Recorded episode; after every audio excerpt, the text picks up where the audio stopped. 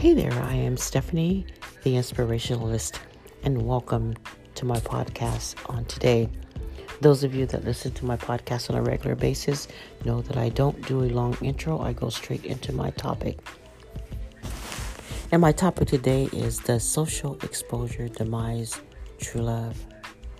Social media is an open public platform where people speak their thoughts, opinions, disagreements, they advertise their business, blogs, inspirations, and commit violent acts and more.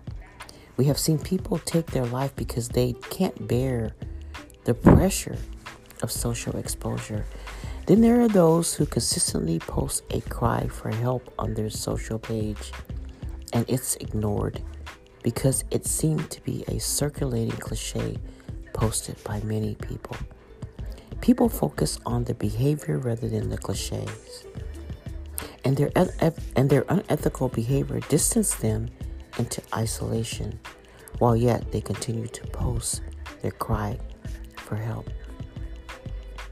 Sometimes family, friends, and associates neglect to reach out because they don't know how to approach the dilemma at hand, whether it be drug use, promiscuous behavior, mental disorders, or instability, which can sometimes be used as mask to camouflage and cover their rooted pain. The family, friends, and associates see the problem but lack the experience, or they are afraid they will cause more harm, so they distance, disassociate, or have minimal connection. Then there are those who are in denial or refuse to see the unethical behavior which magnifies above the root or cause of that person's dilemma. The most common end today is that person is found in a demised state. The should have, could have, would have, what ifs, and maybes linger in the hearts and mind of their family, friends, and associates.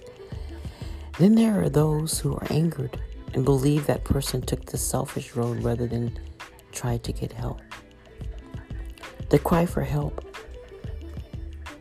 They were searching for love. They wanted someone to feel and understand their pain, but no one within their circle understood.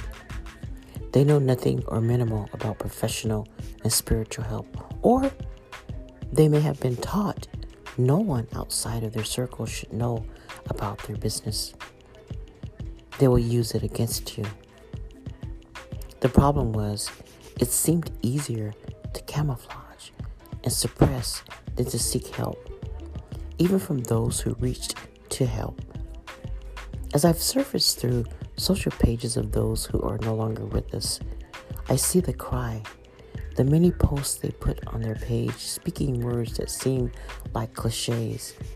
Everyone uses them, but for them, they were not cliches. It was the real deal. All they wanted was for one person to see and hear their pain. Yes, they've heard that God is true love. And who knows, they could have consulted God, but their spirit was damaged. And the devil reiterated in their ears, even God doesn't care about you. He would never say, God loves you in spite of your flaws, and yes, He does. I know life seems complicated as many people put th- this word complicated on their social pages when asked if they are in a relationship. And if you look closely, that word means complex or there are many parts and connections that are difficult to analyze or relate. The question who was the complicated person? I heard a professional therapist say humans are complicated and therapeutic approaches must be individualized.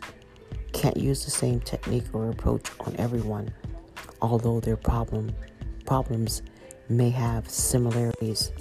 There's no standard treatment. It seems easier to gravitate to the visual than spiritual, as many of us look for immediate gratification during those moments of despair. It's easier for some people to use visual substance to try and remove the pain but that's temporal. Change comes being habitual. Set your mind and keep focus habitually on the things above the heavenly things, not on things that are on the earth, which have temporal value. Colossians 3 and 2. Tragedies can change the normalcy of life, and some people find themselves in an eternal state of no return. If you're in search for true love, know this love does not change despite life. This particular words that, that I spoke tonight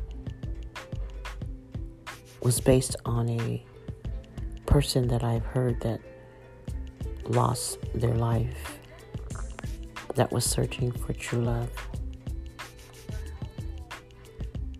And I hope that this particular podcast will help someone to really search for true love, which is beyond our natural state.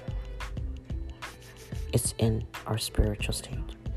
Thank you for listening to my podcast.